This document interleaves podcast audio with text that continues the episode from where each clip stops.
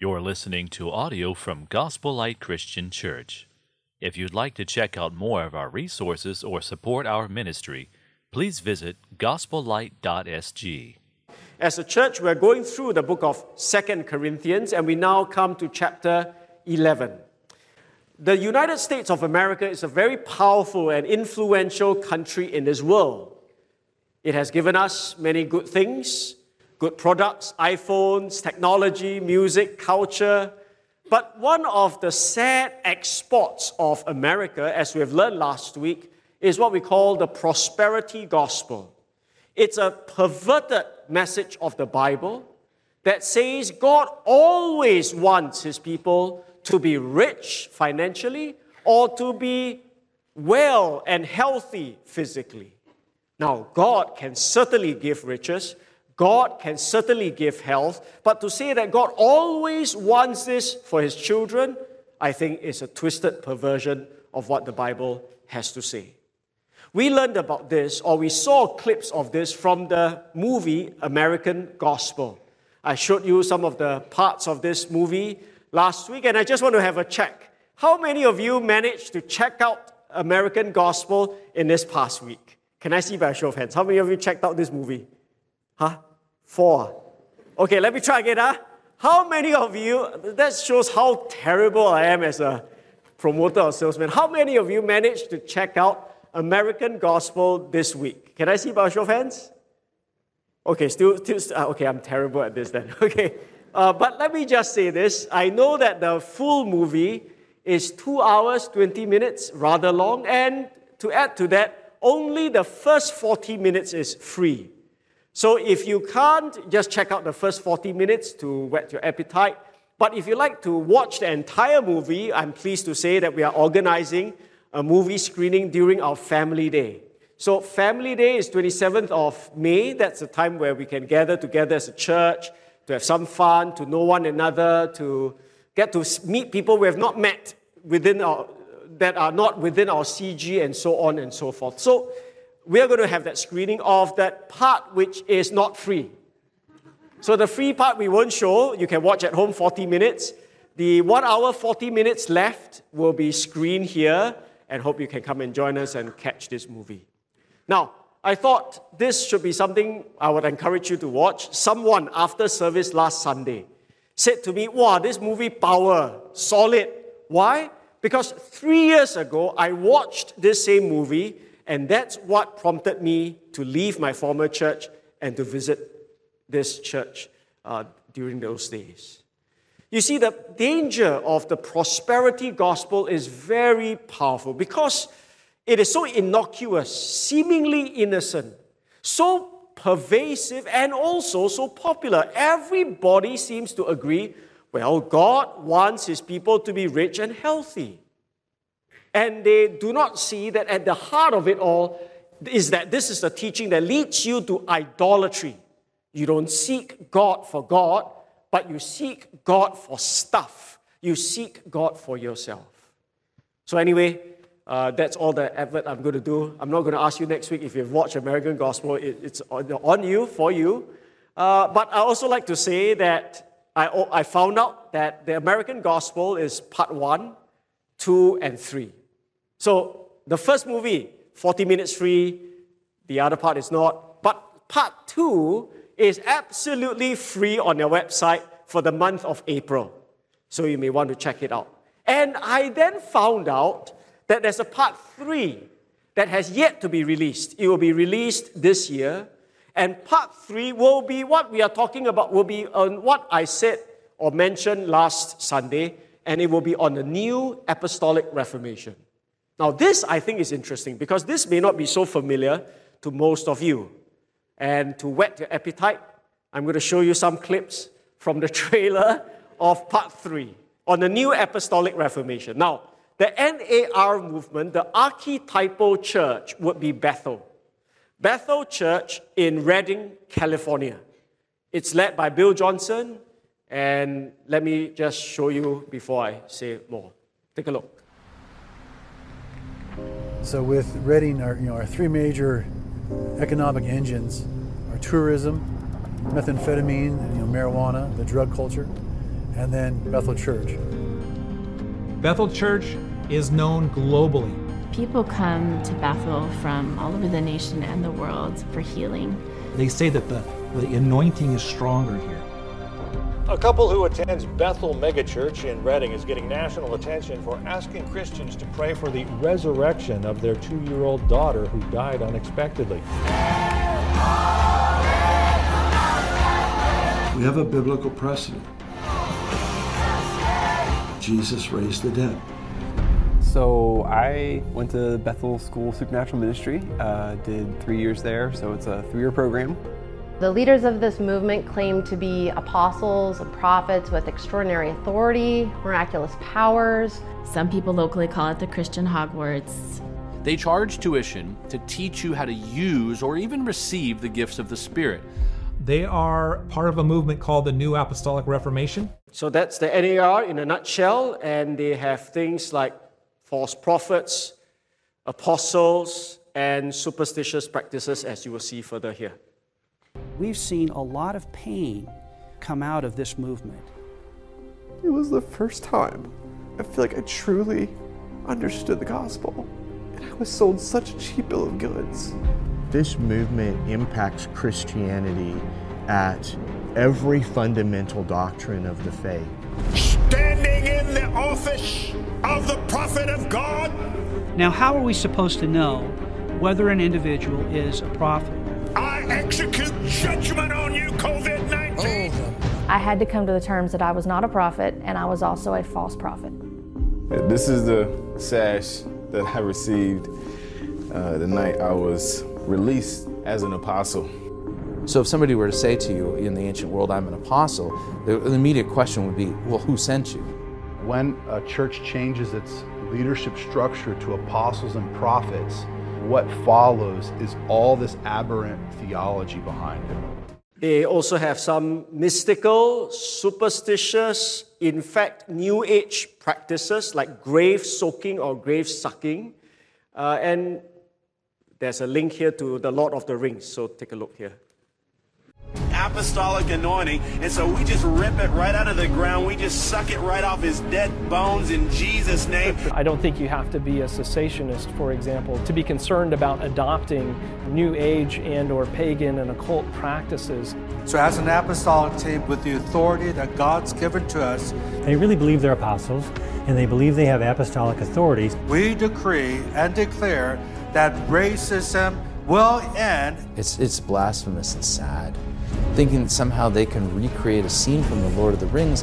Thou shalt not pass!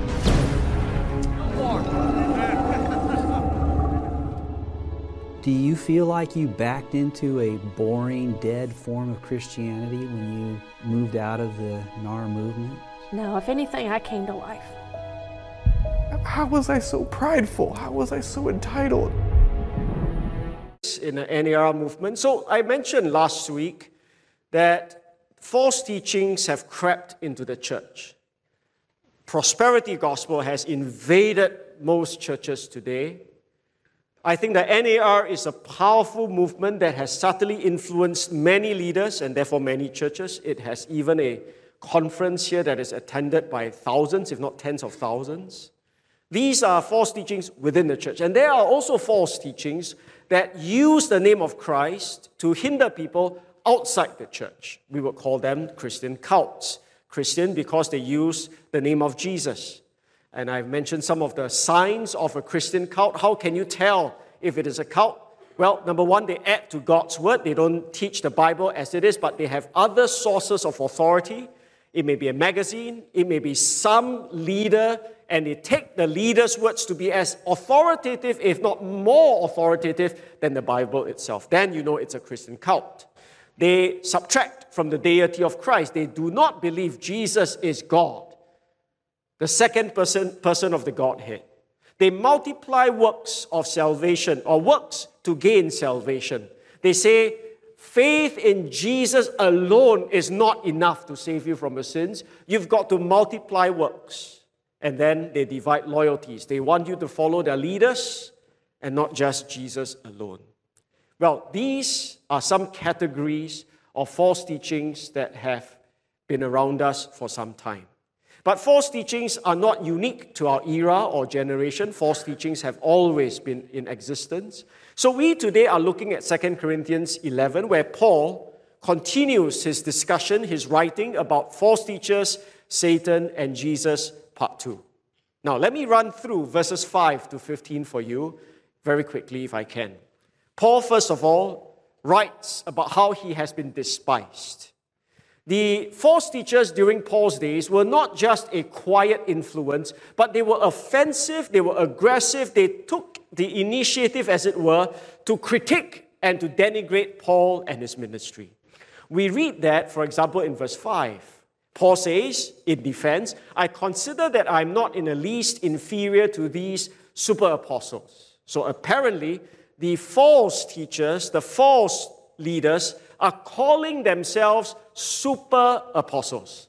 The word super in the English is one word, but in the Greek it's two words. It's huper or hyper lian.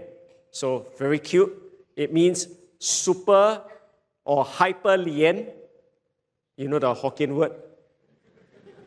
They are the hyper lian apostles. Literally, that's how it is. Well, the word Hyper, it's abundant or excessive or over, and lian also means very. So, in effect, I think the translation is not too bad at all. Uh, you can call them, or they can call themselves the super duper apostles. That's how they're addressing themselves. Not a surprise, because earlier on in chapter 10, we read about how boastful they are. They like to compare themselves, say how great one is and how many followers they have. So, Obviously, they are addressing themselves as super duper apostles and then saying that Paul is an inferior ranked apostle. Why do they say that about Paul? Why do they say Paul is inferior? In what ways are Paul inferior, according to these false teachers?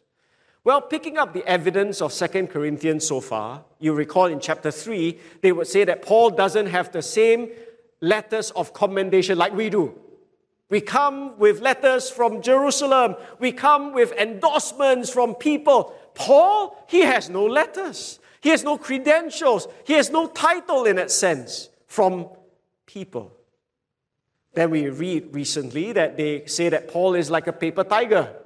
All bark, but no bite. Say that he will deal with you, but when he comes, he's like a little mouse who doesn't dare to do anything with you not like us. We are imposing and strong.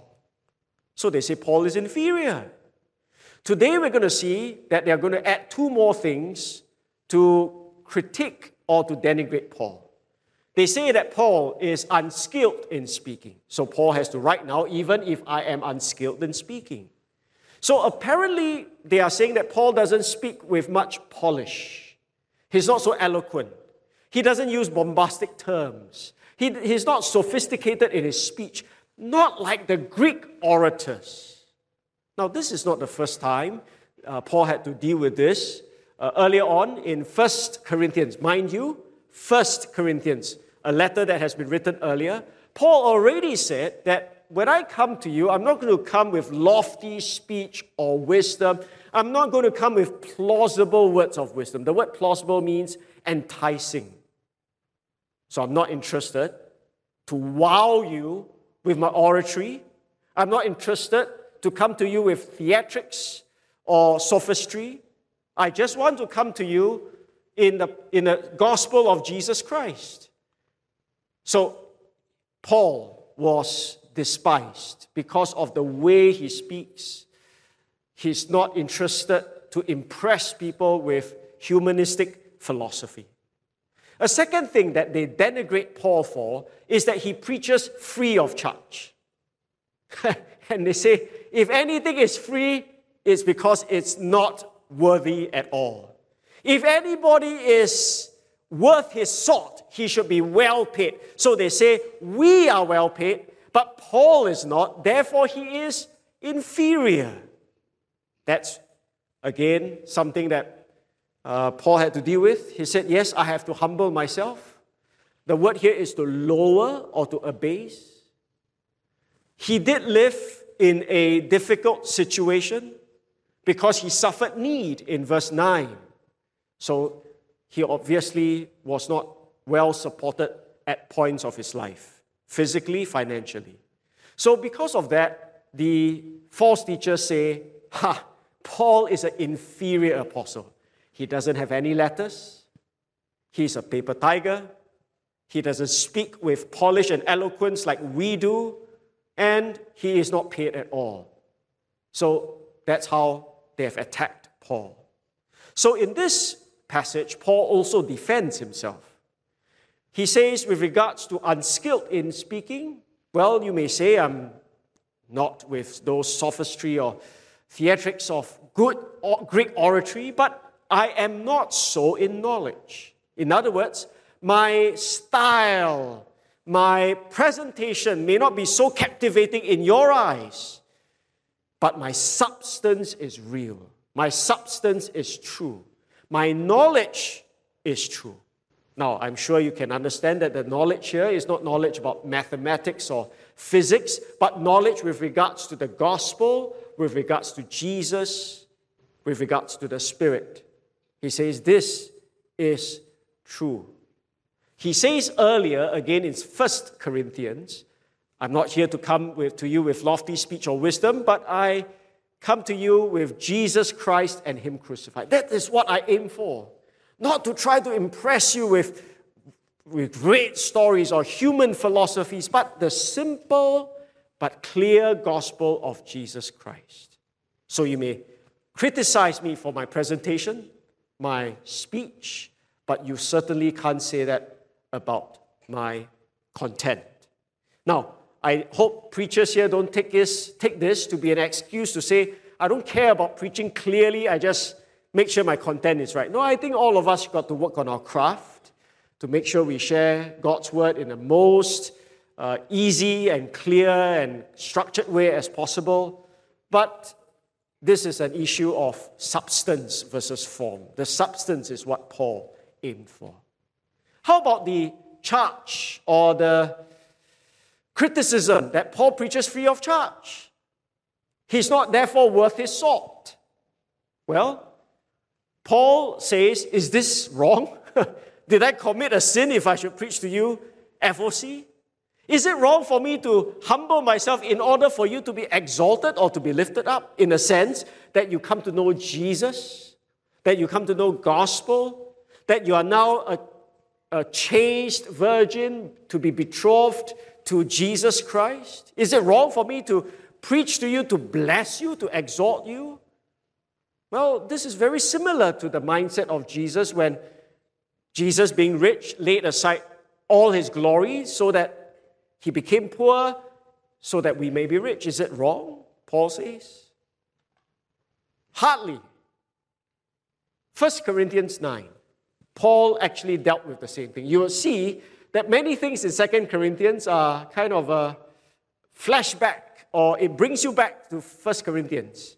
And in First Corinthians 9, Paul in effect says, We have every right that when we preach to you the gospel, to receive your support financially. We have a right to receive. I'm not repeating the sermon, of course, but in that chapter, Paul says, Look at a soldier. When he goes to war, does he also plant potatoes? He doesn't do that because when he goes to war, he trusts that the army will provide for his ration, for his needs. He talks about a farmer. When a farmer farms, doesn't he have the right to also eat of the crops that he farms? Of course. How about the shepherd? Doesn't the shepherd have the right to also drink the milk from the flock? Of course. How about the animal, the ox? Didn't God's law state that when the ox is treading the corn, you shall not muzzle his mouth, but he can eat from the corn that he treads out? And he also says, what about Jesus? Jesus said that they who preach the gospel should live off the gospel. So the point is clear. We as apostles have a right to receive your support. But in 1 Corinthians 9, he says, we forego our rights we waive our rights. Actually, we have every reason to receive support from you, but we forego our rights in order to forward the gospel. And the rationale there is Paul does not want anybody to think that he's preaching the gospel so that he may be enriched. He doesn't want anybody to think that he's there for his own pockets. So, we have every right to receive the support, but we forego the right to forward the gospel, as he says in verse 19 of chapter 9. For though I'm free from all, I've made myself a servant to all that I might win more of them. So, cycling back to first or second Corinthians 11, is it wrong for me to forego my rights? Is it a sin? Of course not. I robbed other churches. So instead of being supported by you, I have to be supported by other churches. It should not be the case. That's why he used the word robbed. Of course, in a exaggerated tone to drive home the point. And when I was with you and was in need, I did not burden any one of you, for the brothers who came from Macedonia supplied my need, the people from the north. So I refrained and I will refrain. I will not receive support from you. As the truth of Christ is in me, this boasting of mine will not be silenced in the regions of Achaia. So I, I hope everybody knows that I'm not preaching for money. I have every right to, but I won't. I want this to be known. Why? Is it because I do not love you? No. God knows I do love you. But I'm doing this and I will continue to do this so that in order to undermine the claim of those who would like to claim that in their boasted mission they work on the same terms as we do. The reason why I will not receive support from you is I want to make a difference. I want to make a clear difference between myself and those false teachers. Because the false teachers are here to jia you, they are here to take advantage of you. They are here to earn from you, to profit from you. But I will make a clear stand by not receiving anything from you. They say they are like us. I say we are not the same. Because they preach for money, I preach for the sake of the gospel. So they despise Paul. They hurl all kinds of accusations at him, and Paul defends himself. But thirdly, Paul now switches gear and he goes on the offensive. The tone changes because he denounces them, he marks them out, he points them out, and shows them to be false teachers. He says clearly in verse 13, For such men are false apostles. So he doesn't say they are hyper Lian apostles. He doesn't say they are super duper apostles. He says they are false apostles. They are hypocrites. They are not the servants of God. In fact, they are not even Christians. Because all they do is that they disguise themselves, just like how Satan disguises himself. And so they are also disguising themselves because they are Satan's servants. Same modus operandi. They are not Christians at all. They are fakes. Recently, I read in a, well, I saw some pictures, and maybe you may recognize some of these people. This is Warren Buffett poor version. Some of you who are investors would know Warren Buffett, and some of you younger will know who this is. This is Mark Zuckerberg poor version. The third person, Elon Musk, poor version. The fourth person, Bill Gates, very poor version, no clothes. And the fifth person, Donald Trump, also very poor version. Now, we all laugh. We all laugh because we know this is not real. This is fake. Now, it looks like the real deal, but actually it's fake. And this was actually reported in Straits Times. Slumdog billionaires, digital artist from India, uses AI to reimagine world's riches in slum-like environment. It looks so real. Hard to tell. You might almost believe it. And in, interestingly, in the same week, another article in Straits Times talks about are we ready for a post trust world? Why? Because with generative AI becoming freely accessible, we are to brace ourselves for deep fake overload. This world is going to see a proliferation of misinformation. There will be overload of fake things. But faking and disguising is not new. It's just technology has made it more accessible. Faking and disguising is old school. It's since the Garden of Eden. And the Apostle Paul says false teachers are masters at disguise.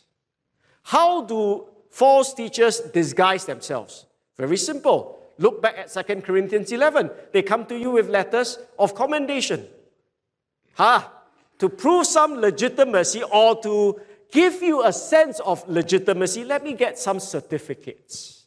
Let me get some letters of endorsement. Let me show you some videos of how people have been praying over me.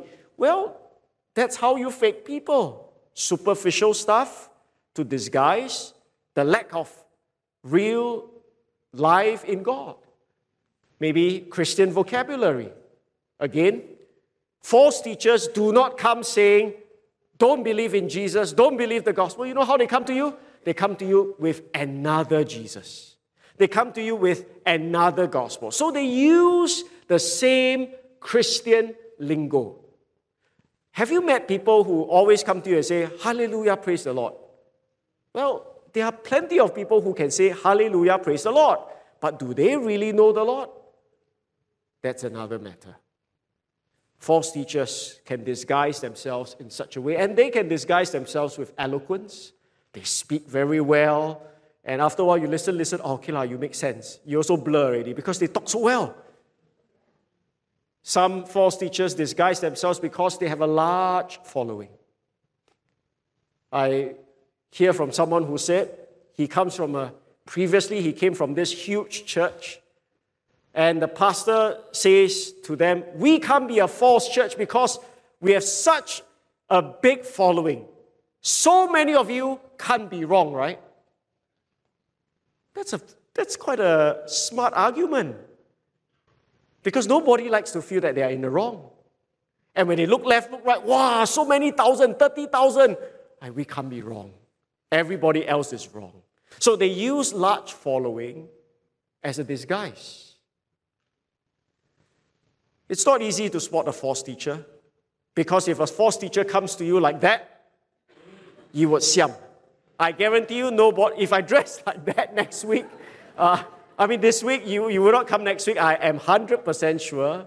And so I said, false teachers don't always look like this, they may look like this. As I've shared last Sunday, eh, they may look like this also, maybe the older version, or they may look like this, and they may look like this on the front page of your magazines. The reality is, the word disguise reminds us of what Jesus said. They come to you like wolves in sheep's clothing. So before we end, I just want to be helpful in answering this question How do you identify false teachers? How do you do that? Again, my approach here is to pick up the various pieces of evidence that we can read in 2 Corinthians thus far, and then kind of supplement it with corroborative evidence from the rest of the Bible also. So in 2 Corinthians, we read about how Paul says, We are not like so many. So he's making a distinction between the true preacher and teacher of the Bible, of the gospel, with false teachers. What characterizes false teachers? They are peddlers of God's word.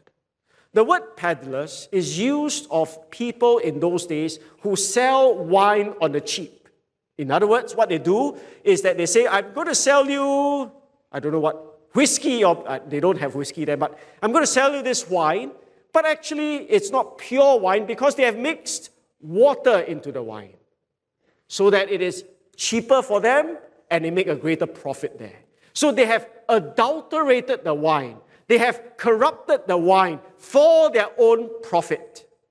So Paul says there are people, the false teachers, they are peddlers. They adulterate God's word, they corrupt God's word, they add to God's word, they take out from God's word, and they sell it to you as a product so that they can get rich. So they do not handle the Bible faithfully, they corrupt it. This is reinforced in chapter 4 when he says, We refuse to practice cunning or tamper with God's word. I don't mess around with God's word, Paul says. I teach it as it is. I teach it as it should be taught. We have renounced, we have forbidden, we have forbidden disgraceful or secret, underhanded means shameful ways. We have removed all these cunning. We do not tamper with God's word, not like the false teachers. Again, false teachers ultimately do not lead you to Jesus, at least not to the Jesus of the Bible. They lead you astray from a sincere and pure devotion to Christ. They may use Christian vocabulary, Christian lingo, but they actually teach you another Jesus. For example, the prosperity gospel doesn't teach you the Jesus of the Bible that calls you to die to self to live unto God, but actually tells you of a Jesus who is more like a God of wealth and fortune and health, not the Jesus of the Bible. They give you another gospel, not a gospel that is primarily focused upon reconciliation and obedience to God, but a gospel that says, have it, name it, claim it. It's another gospel altogether. This is what we can see in 2 Corinthians thus far. But Peter says in his epistle, in their greed, they will exploit you with false words, with lies, with deceit. Romans tells us, Paul says, that these false teachers do not give you sound doctrine, but they teach contrary to the doctrine. According to the body of truth that you have heard, they will come with contradictions to this body of truth that is biblical. They actually will come to you with smooth talk. Literally, smooth or persuasive. And the word flattery is eulogia, which is to praise. So they come to you with things that are easy, smooth, goes down easily. And they come to you with things that make you feel good about yourself. They have a feel good body of lies that people readily swallow. The Bible tells us that people in these last days will not endure sound teaching because they're not easy to listen to, because it confronts our sinful nature, human pride. That's why it's not easy. But they, having itching ears, will accumulate for themselves teachers to suit their own passion. So, it means that false teachers are experts at preaching things that you like to hear. You love to hear. Oh, this God is going to make me rich. Oh, this God is going to make me healthy all the time. Oh, this God is going to, He doesn't bother about the way I live my life as long as I confess Jesus. Oh, these things are so attractive and appealing. So, how do you identify false teachers? Not, let me say this again, not via titles or degrees. Someone can graduate from the top Bible school and have the best grades in his class, but that doesn't mean you have to believe him simply based on that.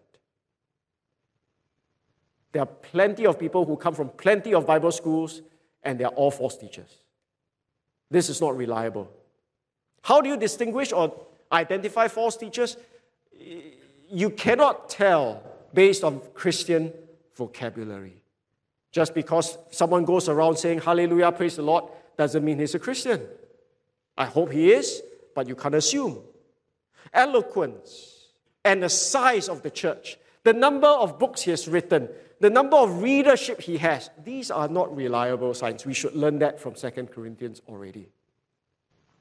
But what is reliable, I think, what is important for us to use is in this category called doctrine. Look at the way they handle the Bible. Hermeneutics is just the way we understand or interpret the Bible. And we must remember 2 Corinthians 2 and 4, where Paul warns against peddlers and tampering with God's word. Does this teacher teach the Bible and the text faithfully as it should be taught within its context, within the framework of the Bible? Or does he wrest this text out of the context and say whatever he wants to say? He adds to the Bible, he subtracts from it.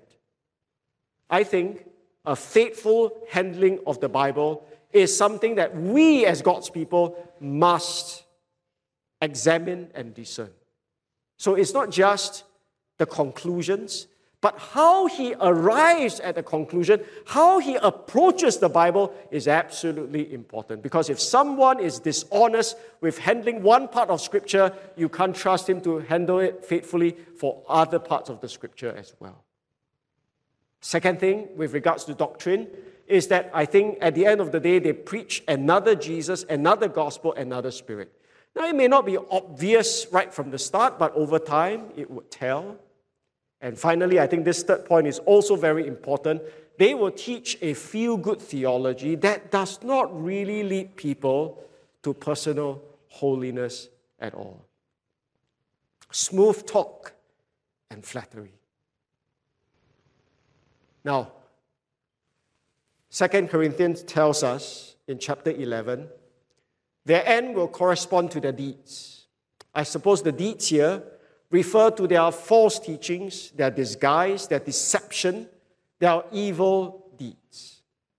We also read, I jump on to verse 20, where Paul says, For you bear it if someone makes slaves of you, devours you, or takes advantage of you. So the false teachers are people who will take advantage of God's people. Very apt picture is that of wolves in sheep's clothing. They feast on God's people. Why? Because Paul tells us these false teachers, their God is their belly. False teachers do not serve the God of the Bible, they serve this God, their pato. They serve their belly, they serve their stomach, they serve their fleshly appetites. So, Peter would say that they are a people of greed. They seem to teach God's word, but it is all a disguise so that they fatten you up, they flatter you, they fatten you up, they butter you up, and then they eat you up. They want to take advantage of you. They have eyes full of adultery, insatiable for sin. They entice unsteady souls, people who are not rooted and grounded in truth and in God's word. They have hearts trained in greed. They have followed the way of Balaam, the son of Beor, who loved gain from wrongdoing. This is a story back in Numbers. But not only are they greedy, the Bible tells us they live a life full of sin. Again, it may not be obvious right from the word go when they start out, but over time, skeletons in the closet may be revealed. They indulge in the lust of defiling passion. Because they are not God's people, they do not have the Spirit of God. They can only live out the lusts of the flesh. So it will show up over time. They despise authority. They are full of themselves. They are bold and willful. In fact, they, they criticize and they abuse angels, which God says we are not to. But they do that because they are full of themselves. They promise them freedom, but they themselves are slaves of corruption. So their lives will be filled with sin and their folly will be plain to all in 2 Timothy, and it will only get from bad to worse. So Jesus did say, How do you identify a false teacher? You shall know them from their fruits. So, let me test you because first service did not do very well. How do you identify false teachers? See? I know you all zone out for a while. How do you identify false teachers? Doctrine, very good. The first diagnostic is doctrine. And what about doctrine? Okay, doctrine is a big word, but uh, how do you tell? No adding, no subtracting. So that is the chim word hermeneutics. Or simply put, how do they interpret and handle the scriptures? Are they honest? Are they faithful? Do they get to the word in its correct meaning? Do they teach it in the right context? Do they compare with the rest of scripture whether it's congruent and in harmony? Are they honest or do they just pluck a text to say whatever they want? Handling of scripture. Second, so this is the method. Second is about the goal or the outcome. What is the outcome? Okay, they lead you to another Jesus, another gospel, another spirit. The third point, the last one. Do they teach feel good theology, but never really confronts people, challenges people, encourages people to personal holiness? I think that is a very clear diagnostic today, especially in our day with health and wealth and NAR. But all these, I think, are taken from the text that we see in 2 Corinthians. The second diagnostic basket, so the first basket is doctrine. Look at these things, check. When you hear a preacher, you can kind of quite, I think, quickly understand where he is from. The second is a bit harder to tell because you've got to watch his life. And it takes a long time, but it is with, the, with regards to deeds. And look at their lives. Is it filled with greed or sacrifice and generosity? Do they live a sinful lifestyle? Again, I say it's not easy to tell because unless you're the wife or the helper or the kids, you can't see his life every single day. But with time, the fox's tail will show also. Do they despise authority? Are they full of themselves? Are they willful? I think these are the signs and symptoms I can pick up in Scripture. So, the Bible does say at the end of the day, their end will correspond to their deeds. So, they have wicked deeds, they will have judgment. And that is true. Paul says in Philippians, their end is destruction. Paul says, uh, or Peter says, their condemnation from long ago is not idle, and their destruction is not asleep. And Romans 16, the God of peace will soon crush Satan under your feet. Now, this is not just God and Satan, but this is with reference to false teachers. That's the context in Romans 16. So, false teachers will be severely dealt with, you can be sure. So, as I end, I just want to encourage our church, all of you, to be sober and vigilant. We live in a very porous Christian world today, meaning a lot of things can get to you very easily. When I first came to church, I only listened to Pastor Paul and maybe a t- few tapes and magazines here and there. But by and large, I don't have a lot of access to a lot of media. Today, any single one of you with your phone and Wi Fi, you can listen to any teacher today. Don't be undiscerning. I'm not saying please listen to Pastor Jason only. That is the, that's the worst advice you can give to anybody. But when you listen to anybody else or read anybody else, you've got to be discerning. You've got to be careful. You've got to watch out and you've got to avoid. Too many people are sucked in and attracted and they feel good in such false teaching churches and they reason to themselves, what's wrong with a little bit of falsehood? I am discerning enough to eat the fish and spit the bones. Well, the reality is you will one day choke on the bones. So the Bible makes it very clear don't flirt around with false teachers. Don't feed that desire to feel good because you'll be dangerously close to being someone who is with itching ears and cannot endure sound doctrine. And soon you will wander off into myths and away from the sincere devotion to Christ. So avoid them is what the Bible says. It's also what John says in 2 John. Do not receive him into your house or give him any greeting for whoever greets him takes part in his wicked works. Very scary. Paul also said, be, Pay careful attention to yourselves and to all the flock in which the Holy Spirit has made you overseers to care for the church. And part of caring for the church is to watch out for wolves and to deal with them. False teachers can come from the outside, false teachers can come from within. And let me say this this is not just the responsibility of the spiritual leaders of the church. I think all of us has a role to play to watch out for wolves as well.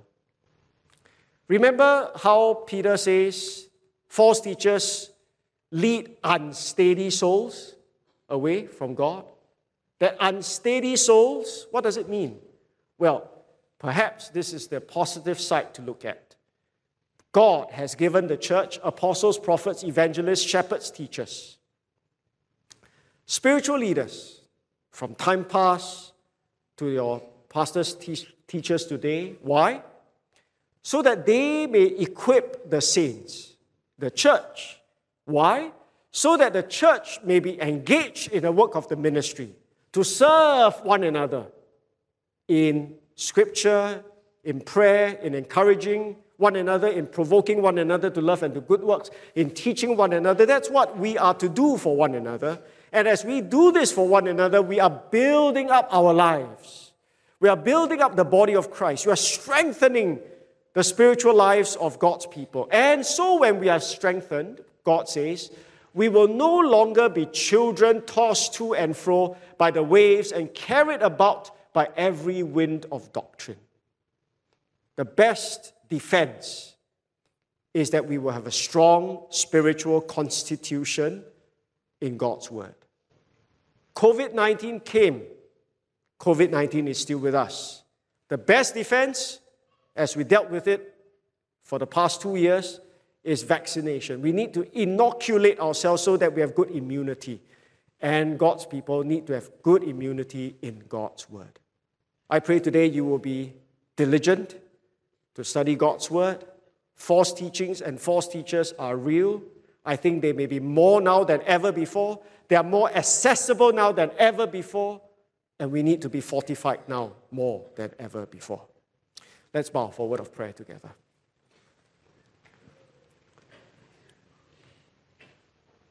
The danger of false teaching is not just that you'll be sucked into a lie and scheme and that you will lose your money.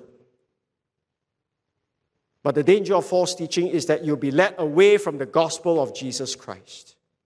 You'll be led away from the true Jesus and you'll be led away from the true God. And you will then end up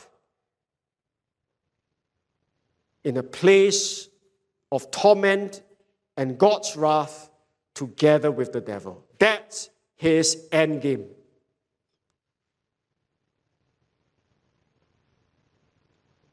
Satan is like a roaring lion seeking whom he may devour. He means business.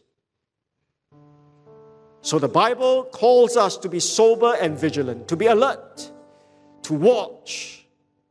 The Bible commands us to serve one another so that we may be built up in God's word. So that as we mature, we will not be like children tossed to and fro with every wind of doctrine. I pray that God's people will take this warning very seriously. May we all, the leaders, the people, be always on the guard, sober and vigilant. May we be a discerning people. Now, I'm not asking us to be a critical people, a condemning people, but we must be a discerning people. We as a church must lift up the true gospel of Jesus Christ.